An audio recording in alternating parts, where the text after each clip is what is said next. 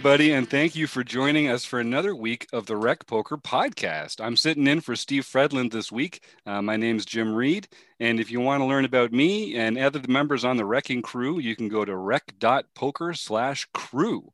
Um, I am just one of the many amazing people here at Rec Poker. It takes a team, it takes a village, it takes a couple sponsors.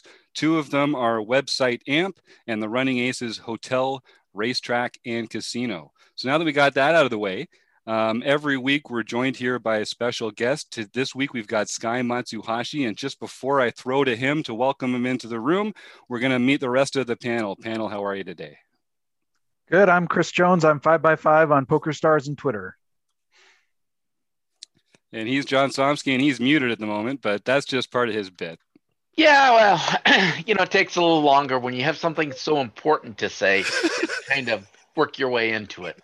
Anyway, I'm John Somsky, Poker Geek MN everywhere, and I have a quote today from Jesse May. Poker is a combination of luck and skill. People think mastering the skill part is hard, but they're wrong.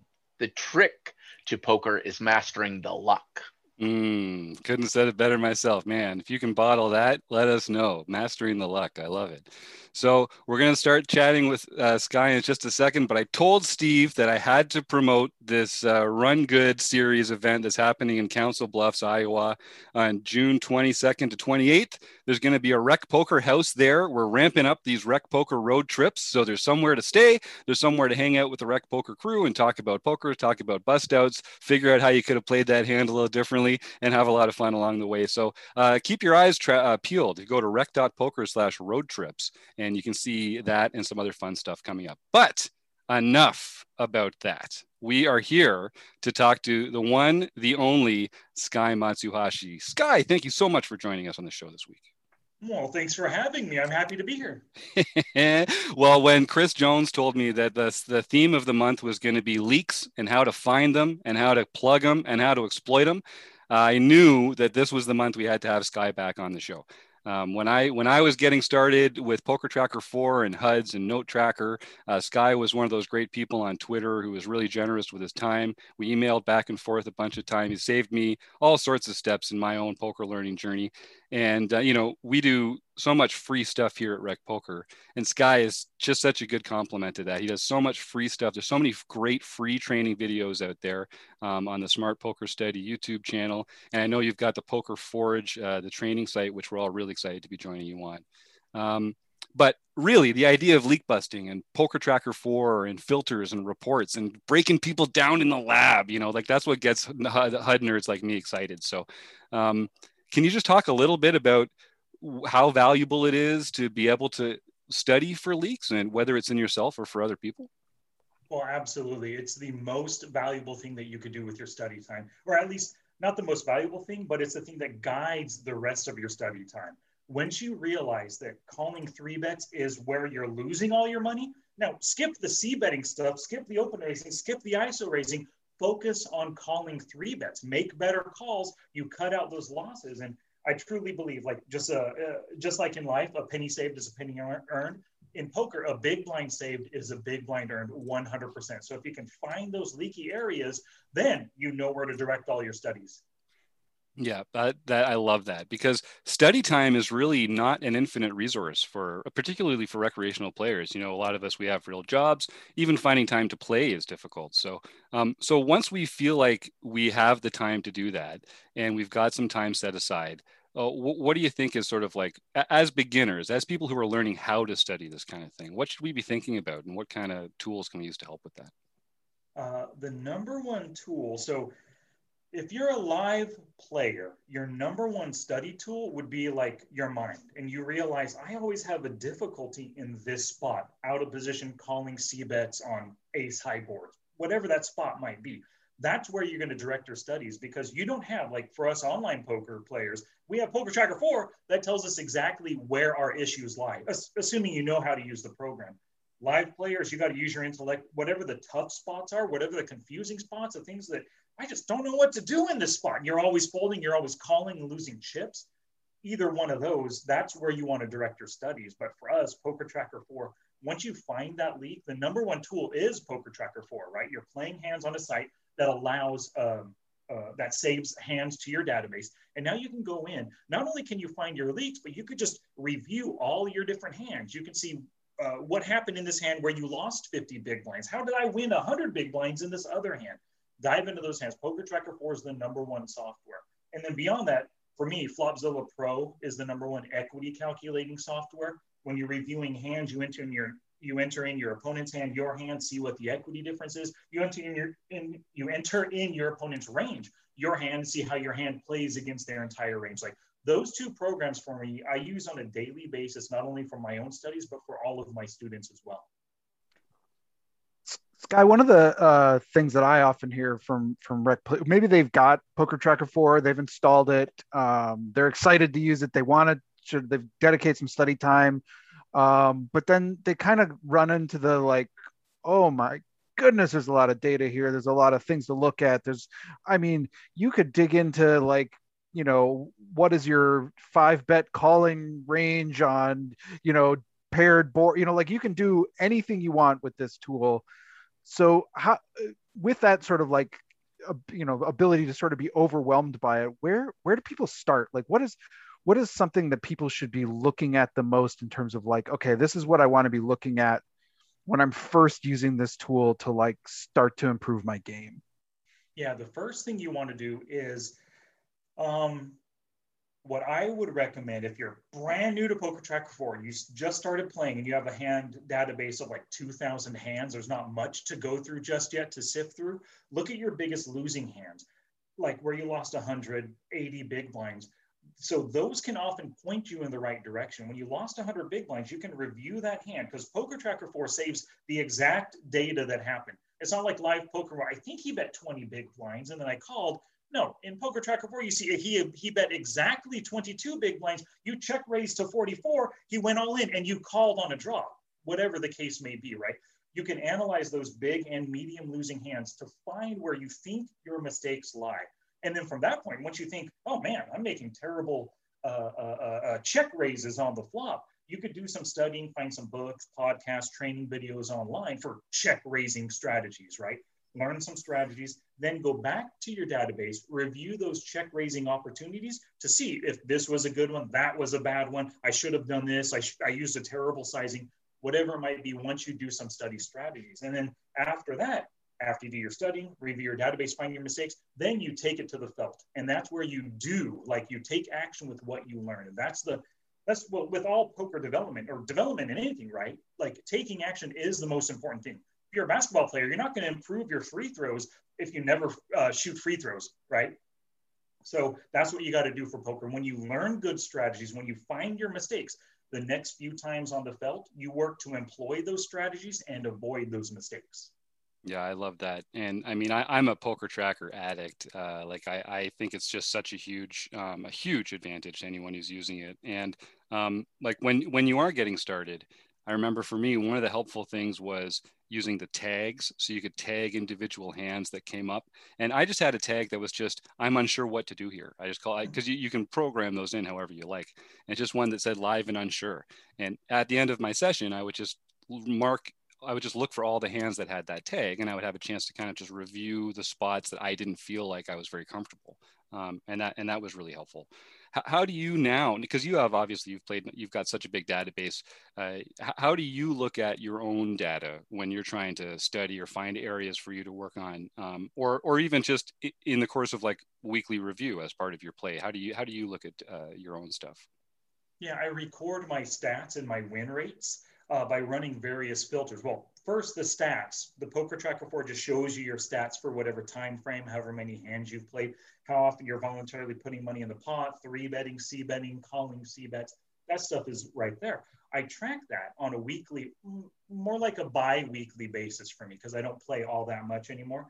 Track that bi-weekly, and I can see how my stats are going up and down and ideally, my studies and my focused play are, are uh, impacting my stats, right? Maybe, for example, I know from the past one month of, of playing and tracking my stats, I'm not double barreling enough. I see bet on the flop 70%, I see bet on the turn 30%. Holy cow, I'm such a turn honest player. I've got to get that percentage up to get them closer because when you're turn honest and you don't double barrel, all your opponent, oh, all your opponents know I'm going to call him on the flop. As soon as he checks that turn, he doesn't have anything. I am betting and taking it down. So the goal is to not give my opponents that easy strategy, but instead c bet at 30 uh, on the flop on the turn 70, bring those closer together. Let's imagine I did some studying, I'm playing with purpose, and now the next time I record my stats, my c-bet on the flop goes to 65, on the turn it goes to 55. Ah, I've made some good improvement there. Maybe not exactly where I want to be, to where it's even, not that it has to be even, but at least I'm not as honest. I don't have such uh, an easy exploit against me anymore. And so that's what I do. And to help the rec poker audience, um, I have my cash game tracker and my tournament tracker for anybody to download all they have to go, all they have to do is go to smartpokerstudy.com slash cash game statistical tracker. I know it's long, but all one word, cash game statistical tracker, or smartpokerstudy.com slash tournament statistical tracker. And they can download a Word document that just shows them all the stats that I track, all the win weight and all the win rates that I track. And as you just start tracking them every other week, every 5,000 hands, you'll start to see patterns and you'll start to notice numbers and say, wait a second, I'm too low here, I'm too high here. What should I do to correct those issues? I love that. And I think that's, I mean, even we talk about Poker Tracker 4 a lot, but even if you're playing live or if you're playing online and you just don't want to invest $100 in Poker Tracker, just keep notes, just keep records and, and just be honest with yourself and, and track it honestly. Because that's the that's the biggest help for anybody the problem is we are unreliable narrators for our own play and our own success and you need to be able to shine a light on it objectively and see uh, see where you're getting out of line. Um, i like the segue about cash games because rec, rec poker is uh, mostly uh, tournament based in a lot of our membership um, but I, I grew up playing cash i love cash and i think in cash that's where you really get a chance to exploit particular opponents where you get to really take advantage of people with a large sample of set of hands um, with deep stacks you know all the fun stuff about poker that we like. Uh, so what how, when you're in a situation like that when you're realize that you've got someone that's at the table with you often and you want to either lose less to them or win more from them uh, how, how would you recommend someone approach that situation uh, when you're here the thing you need to do is learn well obviously just like live poker tournament cash game everything you're always paying attention to their actions. So if this player who you play a ton with if they limp a lot and fold to raises you're going to iso raise them and steal that limp in the blinds a ton.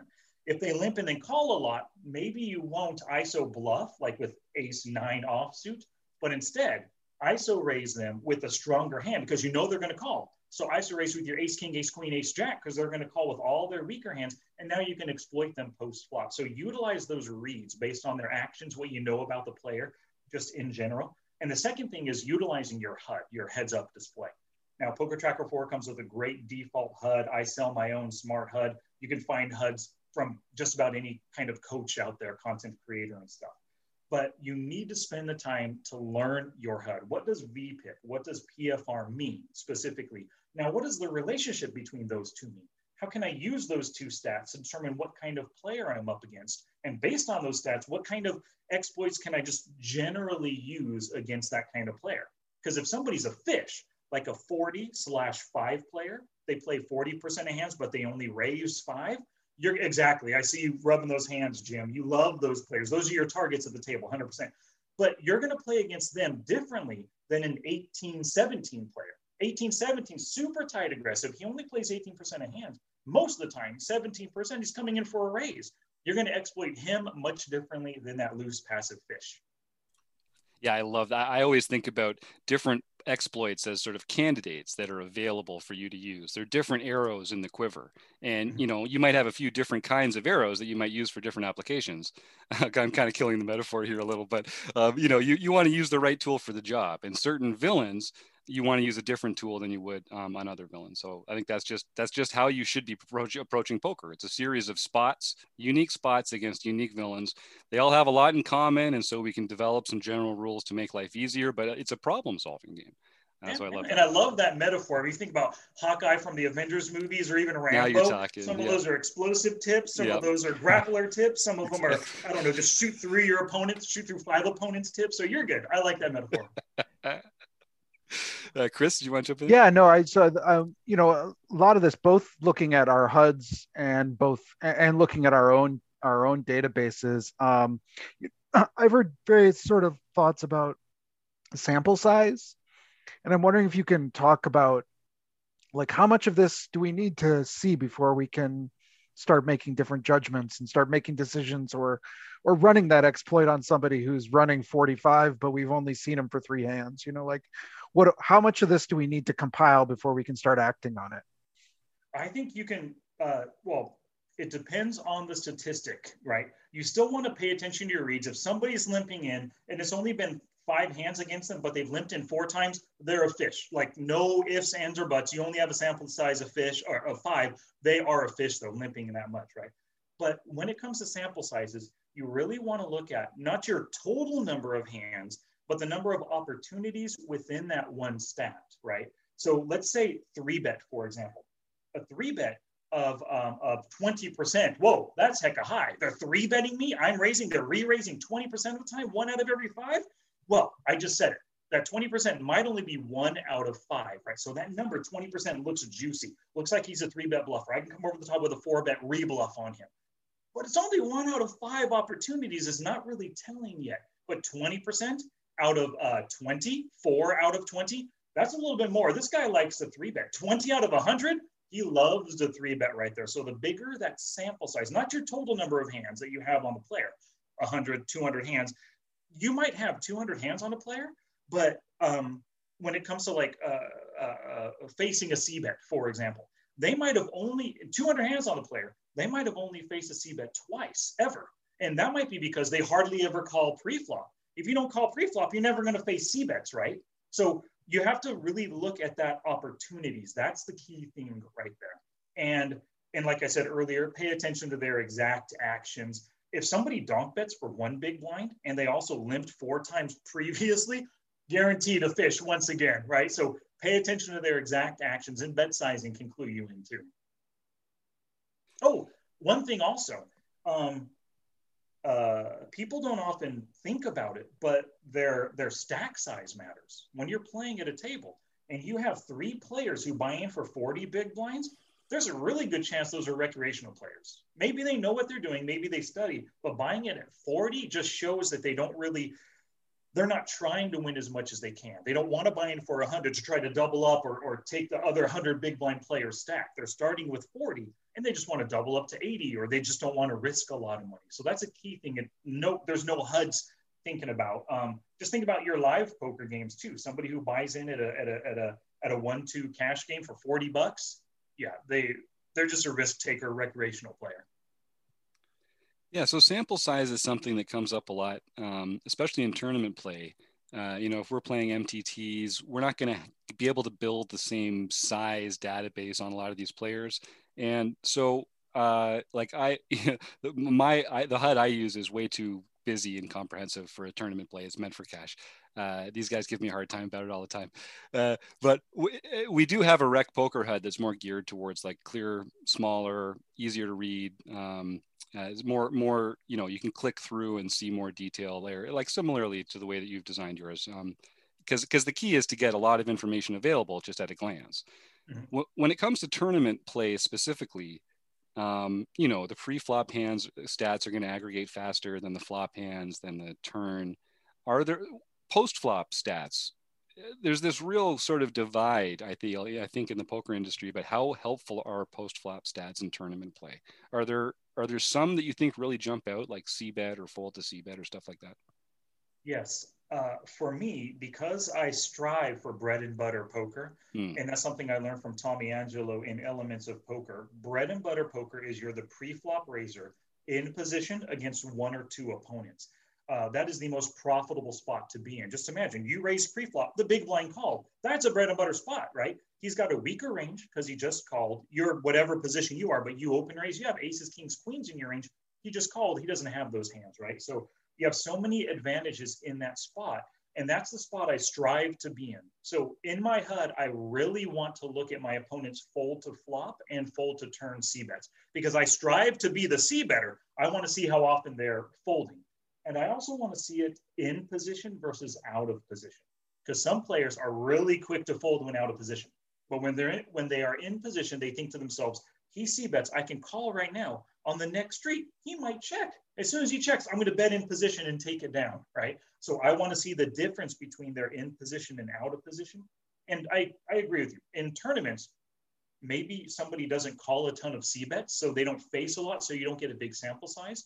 But your biggest targets at the table, the limpers, the callers, the fish, they face a ton of c bets. In 50 hands on the player, their full to c bet stat will start to accumulate pretty darn quickly and you can start to get a pretty good read on um, you know on how they respond to c bets yeah yeah like that that's perfect um, we actually i just want to take off something you mentioned earlier uh, about flopzilla uh, such a great program. We we do a monthly series called The Focus that Chris Jones leads us on, where we look at different parts of poker. Uh, we've been talking w- about Equilab and uh, PT4 and Flopzilla a lot recently.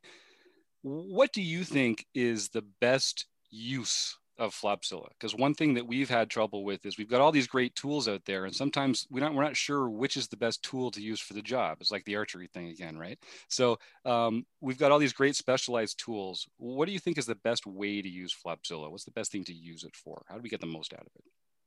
The best thing to use it for is hand reading, and what that is, it's assigning your opponent a pre-flop range of hands, their entire range. They call the pre-flop. These are all the hands that fit their tendency to call, right? You pit your hand against them to see your hand's equity, and then you enter the boards. And as the progression, this is something you do off the felt, studying away from the felt. Um, as the hand progresses through the streets, you narrow their range. So maybe they started pre-flop with 30% of hands, but then based on their flop action, you can narrow them down to 20% on the turn, narrow them down to 10%. And so that is the number one practice. Now, hand reading can be a bit complicated, difficult to learn. So before you learn that, the number one thing with with Flopzilla is building your opponent's range every single time you you play a hand with them pre-flop. So you tagged a hand, like you said earlier, Jim, like you uh, back in the day, you created an unsure hand, right? When you're unsure about the play. Well, that's perfect. The next day when you study, pull up those unsure hands. The first part of getting sure is understanding your opponent's ranges. So your opponent uh, uh, uh, uh, uh limped, you ISO raised from the button to seven big blinds, and they called you. That's kind of a weird, who, what kind of player limps and then calls for seven big blinds? Why not just raise three big blinds in the first place? What, so like you're training yourself by looking at those hands off the field and developing their range you're training yourself to think about your opponent's range. So the next time you're up against them or a different player like them, you've already went through 20 of these hands where you built your limp caller's range. That's going to give you a pretty good idea on the felt against them next time, the kinds of hands this kind of player calls with. Now you're going to have a better idea once that flop hits the turn, the river, how to potentially exploit that player. Yeah, and as I'm fond of saying, practice makes better. And this is the kind of thing where it's just doing it more and more and more. You're not going to get perfect at it, but you're going to get better at it and you're going to internalize it to the point where now, when you're in the hand in, in real time, you've already kind of started putting them on that range at first. You're already kind of naturally reducing the combos as you go through the hand. And not only is that easier for you, but now you get to actually use the active part of your brain to think about other things in the hand that are even a little, you know, less tangible or maybe a little more uh, arcane or something that's less immediately obvious but might be really relevant maybe even later in the hand so mm-hmm. the more we can practice this uh, the more it's going to become uh, really like a secret weapon for us at the table 100% and it develops that intuition that mm. i guarantee when you're playing 98% of your opponents don't do hand reading hand reading so now you have like a, a, a really big edge against the majority of your opponents there because you've developed that intuition and the feeling for their ranges and how it interacts with boards. And like you said, you can make good decisions now, but also later on when the when this part pot really starts to grow, you can make some really good decisions later on. Yeah, and we talk about how you know bread and butter spots are important. We talk about how pre-flop hands you see them all the time, whereas you only see river hands a little. So like this is one of those situations where hand reading is is a really big tool is a really valuable tool every hand and not even the hands that you're playing but the hands that you're observing at the table. Hand read your opponents. See how their tells uh, emerge. Um, pay attention at showdown. And look back through the hand and see you know what can i learn about this player? And how can i how can i make me a better hand ranging uh, expert in the future. Um, and so this is just one of those things that it's so central to every hand of poker you're going to play. I, I mean, I, I, do some poker coaching. I always tell my students go or my clients go check out uh, Smart Poker Smart Poker Studies, uh, the YouTube channel, 66 Days of Hand Reading, because doing it that often in that same way, having that process to, to count on, is something that's just going to become become natural to you. And I think, especially you know nerds like us, we get kind of caught up in the oh let's examine every branch of the decision tree and let's have this like perfectly elegant balanced strategy for every part of poker. But let's just stick to the really important stuff that we do every time and just get really good at this fundamental stuff. And i mean you called it a secret weapon and i think it's absolutely true. It, it, i mean it's not a secret but it's a secret weapon because no one does the work yeah. to, to, make it. So let let your desire let your uh you know let your drive be your secret weapon and just brush up on this stuff. It's all publicly available. It's just you working on the lab with a buddy if you like. It's fun.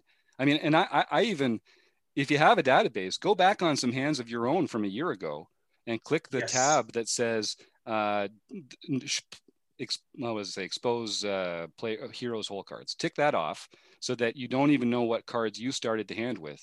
And it'll be from long enough ago that you don't remember and hand range yourself. You know what your opening range was in that spot. See how that develops. For sure. Nice. And if you have a terrible hand memory like me, you can do three days ago. you're not going to remember the hands either. Yeah, yeah that's right. Mm-hmm. So, what are a couple, as people are getting more into this and, um, you know, they're using Poker Tracker 4, they're using Flopzilla, they're trying to find some, some, some low hanging fruit. You know, I think recreational players, we have some big strides we can, we can make. Are there a couple can you talk a little bit about like filters or reports or ways that people might be able to just you know click a couple buttons and see something that illuminates their uh, their gaps? Like i really like for instance even some of the built-in stuff like the hold'em hand range visualizer um, or for cash players the uh, the leak tracker thing or the leak uh, note thing in there. Is, is there a couple like real bread and butter studying spots i guess that you could share? Absolutely there are. The the I, I have a lot of one-on-one students, and uh, and they're they're they're four the like top four leagues of most students, not everybody, but most. And uh, this isn't in order. This is just order of me thinking about it. The first is calling two bets from the blinds. If you fold every big blind, your win rate would be negative 100. But if you run the filter for pre-flop, calling a two bet, hit OK, and then you see that in the big blind, your win rate is negative 220, you would have been better. Even every time you called with pocket jacks and tens and ace queen, you would have been better folding off or folding every single one of those calls. You'd be at negative 100 instead of negative 220, and you would have saved more than half of your costs there. That's the number one leak for everybody to check out first, not just the big blind, but small blind as well. Um, the oh, so that's that's the filter. If you look at your stats, just pay attention to VPIP first. Um, if you have the Poker Tracker 4 report set up by position, you can see your VPIP on the button, cut off, MP, EP throughout the various positions. If you look at VPIP and you see your VPIP in the small blind is 38%, but your VPIP on the button is 22%, there is really something wrong there. You're playing more hands out of the worst position than out of the best position.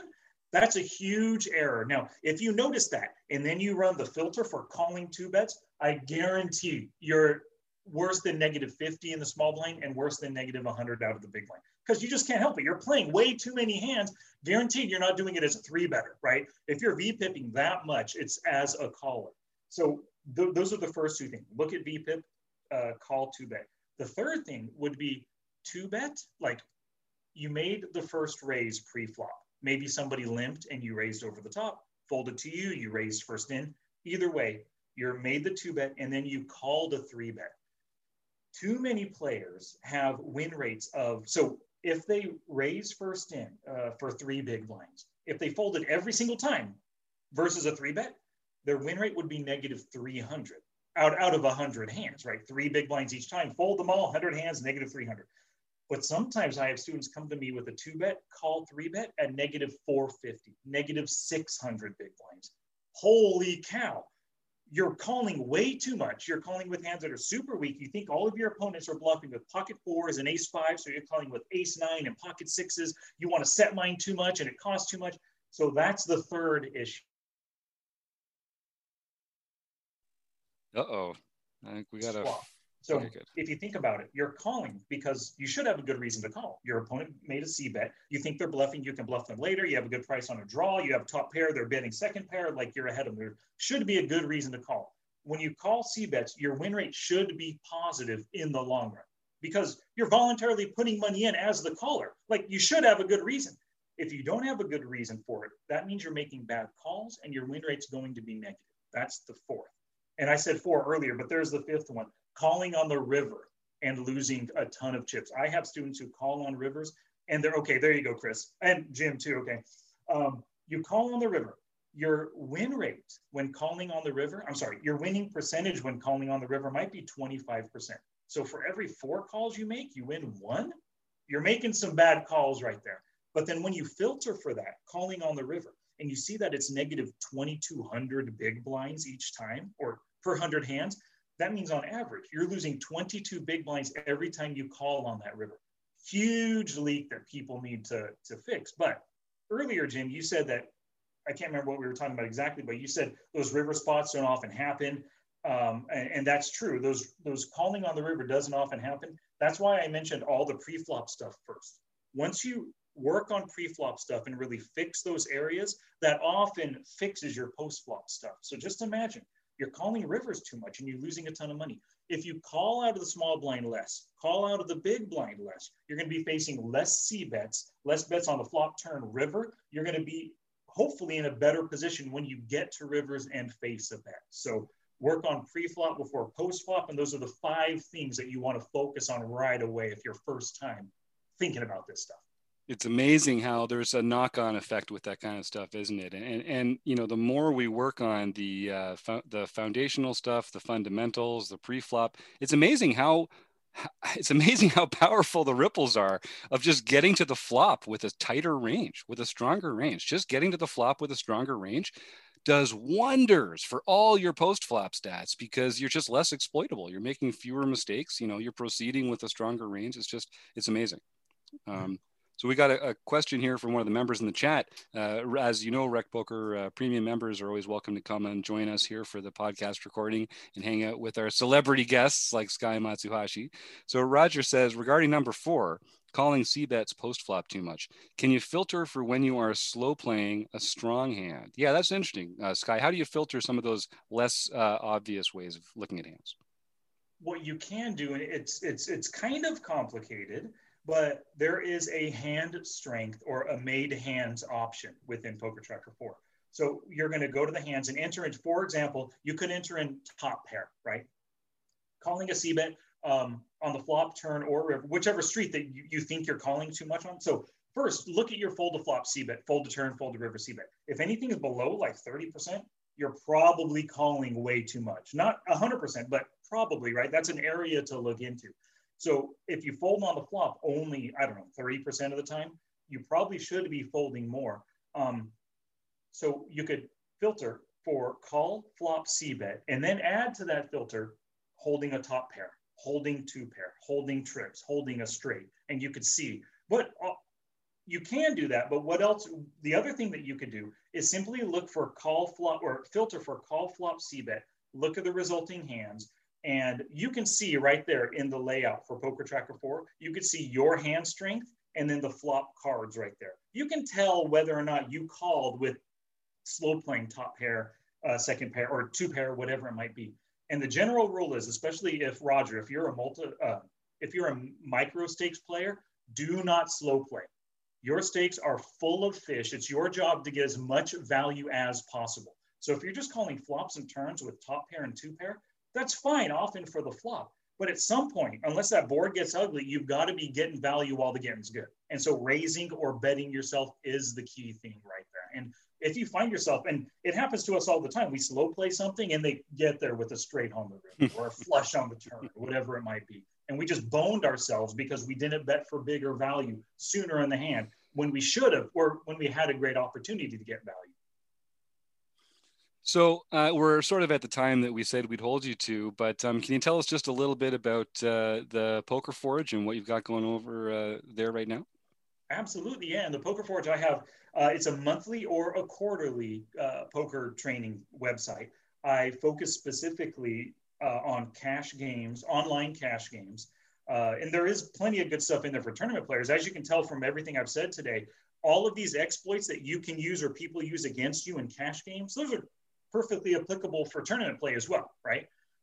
I just don't teach specific like short stack stuff, ICM things for tournaments. So it's mainly micro stakes online cash games.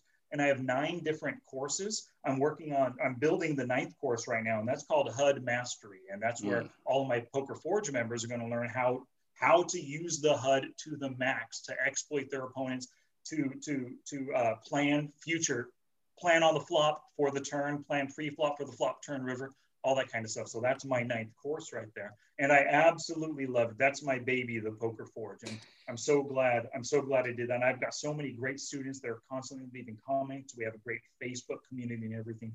Absolutely loving the Poker Forge. That's great, man. And I know um, Andrew Feist, who's our learning partners uh, director, he includes a, a 50, 10 to 15 minute clip of your material every month here at Rec Poker for our premium members to enjoy. I think the one this month was So I Missed the Flop, Now What? Uh, you've got just some really, really great training uh, videos out there. So thanks for sharing that with us and, and with our premium members. It's, you're a real resource to the poker communities, guys. So uh, we thanks thanks for all you do. We appreciate it. Thank you very much. And speaking of resource, I do have a resource for the rec community when it comes to learning Poker Tracker 4. So I created a new program recently, which I call Get More from Poker Tracker 4. Hmm. Nice and simple program, and it's three videos totaling 77 minutes to, uh, in total. And I go through all of the most important, most useful aspects of Poker Tracker 4 in those three videos. And if anybody wants the wants a PDF with all the links information, they just click on the link, watch the video, take notes, and not just take notes. It's it's a whole do as you consume program. The goal is you're watching it with Poker Tracker 4 open on the screen, like uh, as you're watching it um, you're clicking all the same buttons I'm clicking. You're getting to learn Poker Tracker 4 by actually doing the work while I'm doing it in the video. So if anybody wants that, all you got to do is go to smartpokerstudy.com slash PT4 program. So letters PT number four program, all one word right there. Totally free, three videos, 77 minutes. You'll love it. What? Okay, I was going to ask people how much it cost, but uh, you're just giving it away. Okay, hold on. Say that URL one more time because now I'm going to write it down. I have to check. Smartpokerstudy.com slash PT4 program. Okay, you're going to get some questions from me, buddy. Oh yeah, you just put it in there. Oh yeah, cool. Yep. Perfect. Okay, sweet. All right. Well, Sky, thank you so much. We're going to take a, a little uh, ad break here and take care of some uh, community events on the other side. So we'll let you go. But um, it's always a pleasure, my friend. And uh, good luck with everything. And I hope we see you again real soon. Perfect. Yeah. Thank you very much, Jim, Chris, and John. I appreciate and everyone else in the chat. Thank you very much. I'll catch Thanks, you later. Sky. All right. See you. All right. Well, let's uh, hear what Jonathan Little has to say, and then we'll uh, jump right back on here. Any moment. I promise. That's what we're going to do. We're going to hear from Jonathan Little. Have you ever wondered whether you should call a preflop raise or three bet instead? What do you do when you have a flush draw? Do you raise it or do you just call? What do you do with ace king when you miss the flop? Are you tired of guessing about what the right play is with your particular hand? Well, my name is Jonathan Little, and I am a two time World Poker Tour champion and creator of PokerCoaching.com, where we offer over a thousand interactive hand quizzes where you play a hand and then get real time feedback from our world class pros. Don't guess and don't stress. Just register for your free account at pokercoaching.com slash recpoker right now. Oh man, Steve makes this look so easy. I sit in for him for one week. I've already screwed up two audio cues. Where's Ben Enslow when you need him? Oh God Almighty, He's, he'd be raking in the dough tonight. Well, that was a fun one, wasn't it, gang? Yeah, for sure. It's always absolutely love talking HUDs with Sky. Yeah, I think I'm gonna really have to go through that uh, program he's got there. I mm-hmm. it's one of those things where I've heard people talk about. So I've had a HUD back in you know 2004, ran a HUD for several years till about 2011, 2012. Um, but I never got into doing a lot with it. I mean, it, it would double check. I double check my win rates with it and things like that, but I didn't really use the HUD effectively or you know anything like that. So conceptually, I understand what they can do for you. I have not achieved much of the benefit. Uh, I have purchased them and maintained them, so I have kind of all of the pain, none of the gain. That's right. That, that's how I am want to do. It seems sometimes. So you just love uh, the struggle, John. You love yeah. the journey. so that's something that I definitely need to do. Get more familiar with it, get used to clicking on things, even so that then I can come back later and say, okay, I knew no this was possible before. How do I do that again? Yeah. Yeah, because it's such a powerful tool. There's a lot to get out of it. yeah and even like just this just this month you know i i i use it all the time but just even this month preparing for some of the the seminar stuff that we did and some of the content there i was just digging into some other things i was like oh i found i found i found a few little nuggets that i uh, have been really trying to work on um, Mm. and um, where you know you, you can really find some sort of glaring if you're willing to like look yourself in the mirror you can find some Mm. glaring holes in your game um, That's that's a big part of it, Chris. You're saying Yeah. it. You got to be Yeah. you got to be brave. yeah yeah and so i mean but it's it's all there and there's no hiding from it it's Yeah. the choices you made and the the, the ways you played hands and you know they went how they went but Yeah. Well, there's something like like we said before. It's just it's extremely valuable just to be able to track your own results accurately, your Mm-hmm. own frequencies. You know, um, to cast a light on yourself objectively. I think that's that's really valuable. And if if people don't have poker uh, blah, blah, poker tracker four yet, you can go to rec.poker slash resources. There's a link there, and if you use that to buy poker tracker four, they help us out. Um, it's one of the ways we help keep the lights on here at our mostly free community at Rec Poker. Um, and we're, we'd be so appreciative that I'd actually email you our Rec Poker HUD for free um, as a way of saying thanks. So if anyone doesn't have Poker Tracker 4 and is thinking about it, go and check that out. And we do have some training videos up, um, like rec.poker slash gym. There's a couple of videos there about uh, Poker Tracker and how to use it. Um, I do a monthly group coaching session using Poker Tracker, Jim's Poker Tracker 4 review group that everyone, all the premium members are welcome to join. Um, but we don't really have a uh, this kind of video. So um, if Sky's already done and made a, the perfect version of it, maybe we'll just keep referring people to smartpokerstudy.com for that kind of stuff because uh, we can't uh, can't improve on on a lot of that stuff. So I'm looking forward to that. I'll check that out. So, as Steve is fond of saying, what's going on in Memberland? Well, we have, you know, I don't know if you're aware of this, but every month, every week rather, we play like 10 different home games. So if you want, I could run through some of the winners of those. Oh, why not? Okay. Why not? Well, first we had our mixed game championship series.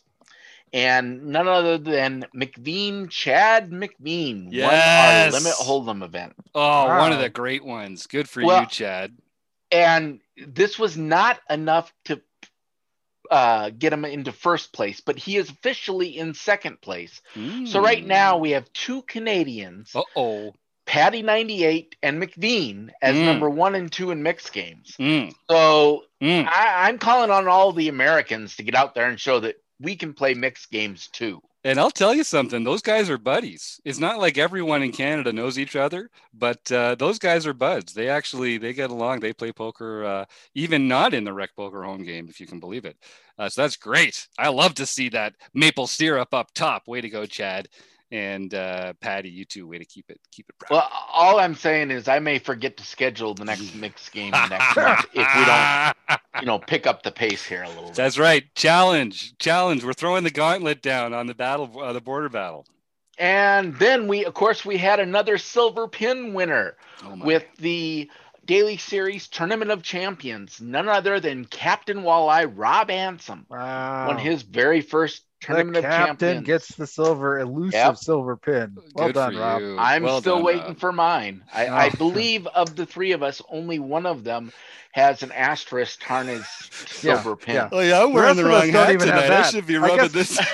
at, at this point, I'd take an asterisk tarnished silver pin. Well, true. Uh, it, it is questionable. So is an asterisk tarnished silver pin better or no silver pin? oh, I, Uh. I, I, I wake myself up in the morning every day in a cold sweat, wondering that. I'll tell you. anyway, uh, on to our daily series. Uh, for nightly events, MN Ted Philip Fuhrer nice. got his third for the year. Well done, Phil. Better man Rob Gracioso got his first nightly win. Nice. Keck Geek 65, Jacob Kiki got his fifth for the year, 14th lifetime. Welcome Nice. back. Jacob was pretty excited. I saw him tweeting out on Twitter that the the streak was over. He was on a cold uh, he was on a cold streak for a while, but I'm sure we'll be seeing his name a little more often around here. I don't know. I kind of liked having some other names. yeah, me too. But, but good job. Congratulations. Glassjaw 2222.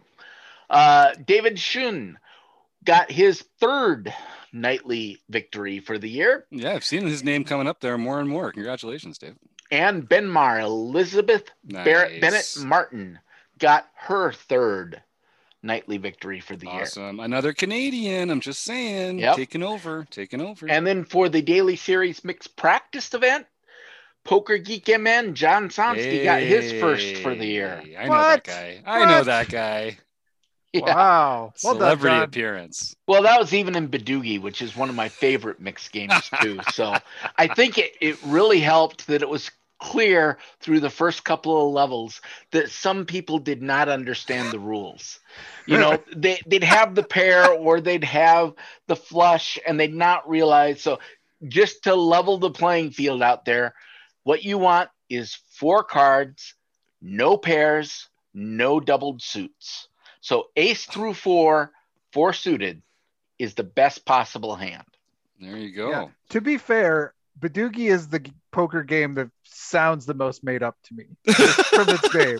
From its title to its Yeah. playing structure. Yeah, yeah. It just, it just, it does feel like of the mixed games. It's like, wow, are we, what is, what is this? What is this?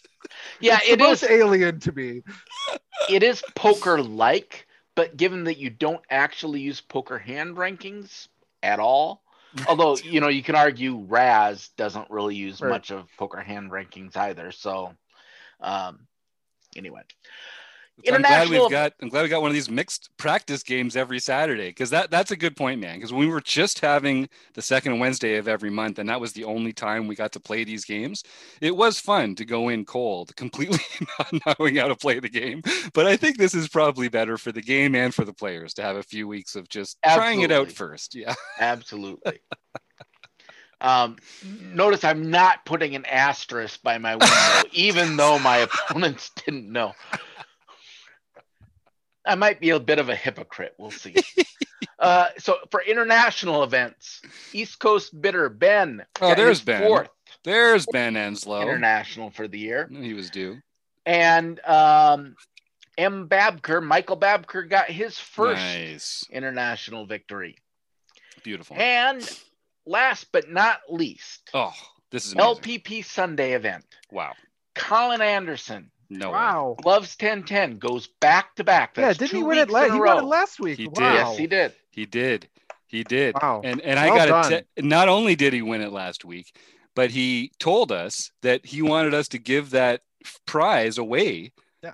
And and and he LPP would have credited him his payment for that month, but he said no, no, no. Give that prize to someone else at Rec Poker who doesn't have it. I want them to uh, feel what it's like to have a month of Learn Pro Poker membership, and that good karma catapulted him to a back-to-back win uh, just yesterday. So he actually texted me earlier today um, and said basically that you know the karma was there. Uh, he wanted to put that that month up uh, again. So we're going to find a way over the next little while I to mean, spread it's the just Colin Anderson it's love. just going to be Colin Anderson spreading out memberships all over the land. Pretty soon we're gonna just have to force him to take it so that Yeah, we- right. he doesn't keep winning. You know? Right. Yeah, we got to break this train up at one point, right? so if anyone has any, I mean, we- we're not in a rush to do it, um, but Colin is just being such a generous, great sport about this. I want to take advantage of it. So um, if anyone has any ideas for some fun ways that we could give these awards away, these prizes away, it's a free month to learn pro poker. Um, so it's worth 35 or 40 bucks or something like that, depending on how you sign up. If you sign up by going to rec.poker slash resources, you get a little discount, just letting you know. Um, so yeah, email me, jim at rec.poker or tweet me um, at Hold'em underscore Steelers and uh, let me know if there's a fun way we can give these out and uh, introduce some people to LPP because it is a great training site and we love being partners with them. Uh, all right, sweet. Thanks, John. We did pretty well with that one. Yeah. and, I didn't uh, get interrupted by Steve a single time there. I- we could get used to that. We could get used to it. So, Chris, talk about um, the seminar and uh, the focus, and what else is exciting in uh, Memberland. Yeah, well, so it's it's we're gearing up. Uh, next week, we're going to be recording our first ever new format for the seminar. Um, we're going to be talking about satellites. Uh, people are going to get to play while there's commentary. We're going to talk about it after the fact. We're going to debrief. Uh, probably some things will go wrong, but it's going to be fun. And I'm super excited about the format uh, as we kind of grow into this, and we'll keep uh, as we as we get it going. You know, we'll probably show a little bit of a sample at some points. people can see it, even non-members. Um, but I think it's going to be super exciting, um, and uh, I'm really excited about it. And then in the focus, uh, we're really we're really trying to to narrow in on um, some of the tools like the ones we talked about today, um, particularly uh, taking our first steps. Some people are really curious about using the tool of GTO plus solvers. How how do you even approach them? Uh, and so the next time uh, we're meeting, we're going to actually go through some of it live uh, and build some stuff live. Uh, one of the reasons I don't love to do that is um, it takes so long. Mm, But what I realized was uh, this uh, never occurred to me earlier. Uh, what I realized is that the results aren't as mat- matter as much as the process. So we're just going to set the error rate or the whatever that the rate is where you can like it's going to be wildly off. I'm going to so it's going to be like 25 30% or something. So it's just like this is not going to be an accurate depiction, but we're going to go through how do we set it up. Uh, and I think that'll be really useful and so that'll be our next focus conversation that's great. I'm I'm really looking forward to that because we do um, we do have a couple rules. Like I try and not ever do math live on the air or in our sessions. We try never to like learn how to do something uh, in in a new filter or something live on the air because it's just terrible. It's terrible podcasting. It's terrible video. Um, but some of this stuff, it, it is that like the struggle of doing the thing is what we're trying to capture.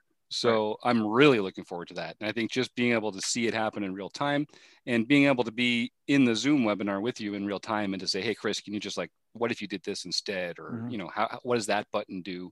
Um, that's one of the things that's really valuable for me to learn. Um, Mhm. So that's for any premium members, that's one of the perks. Uh, you can come and join Chris uh, once a month uh, in the focus. We do the seminar once a month. Um, on Saturdays, I host a study group that uh, picks up where Chris left off, and we talk about some of that material. And then we also talk about uh, Learn Pro Poker and some of their training material uh, in another one of those study groups. Let me see. Um, You know, uh, uh, what I thought I heard you just say was that in general, we try not to say things when we don't know what we're talking about. And my conclusion to that is I have been talking way too you've much during these this podcasts. too raw. Way much. Actually, that's funny, John, because we we're, we're making some changes to the website and to the forum and things like that. And one of the things that came out of our, our conversation internally was we we should be sharing when we're unsure. We should be sharing when we don't have the answers. And like, how can anyone ever learn if they're only ever talking about things that they are sure about or that they already have the answers to? You know, part of what makes rec poker special is that we're here to be wrong. We, you know, being wrong is an opportunity to have people who you like and respect, you know, bring you closer to truth. Um, and you know we talked last week about the book study uh, where we were had some disagreement about you know how, how to apply a certain formula or something and it's just you know rec poker is a place where a disagreement doesn't have to be an argument and so you know being vulnerable sharing when you're not sure uh, that's what it's all about. I'm still not going to do math live on the podcast, um, but maybe that's more of an ego thing. It's just yeah. wise. It's just wise. yeah. so uh, this podcast comes out on Tuesday every week. If you're listening to this that day um, or the next day on Wednesday, uh, the 26th, we'll be doing our online review and hang. And this is one of the things that, um, you know, we do a lot of things for community members for free. We do a lot of things for our premium members. This is one of those in between things where we're going to be reviewing the final table of last month's Tournament of Champion, hand by hand, going all the way through it and analyzing it and talking about it with everyone who is at the final table. So whether you were a premium member or not, um, if you're just a community member, if you're just in the home games playing and you're in the final table, um, you'll get a message from me saying, Hey, come join us uh, with the premium members in the panel and let's talk about your play. Let's go through every hand, every street, and uh, we have a lot of fun with that. Sometimes it takes a few hours, but we have a good time. So you can check that out at uh, rec.poker slash events. And if you have any questions, of course, uh, you can always just email me, Jim at rec.poker. Well, what else should we talk about, folks? I feel like uh, we hit the high notes. I know there's so many cool things going on, we could just keep this rolling. But uh, coming up on an hour, let's send our audience home with their ears. What do you say? Sounds good to me. Sounds good to me too. Well, I'd like to thank Roger and Martha and Kim in the panel in the chat. I'd like to thank Chris and John, of course, Sky Matsuhashi for coming and sharing his stuff, and Steve Fredlund who can't be here, but I'll see all y'all again soon, I hope.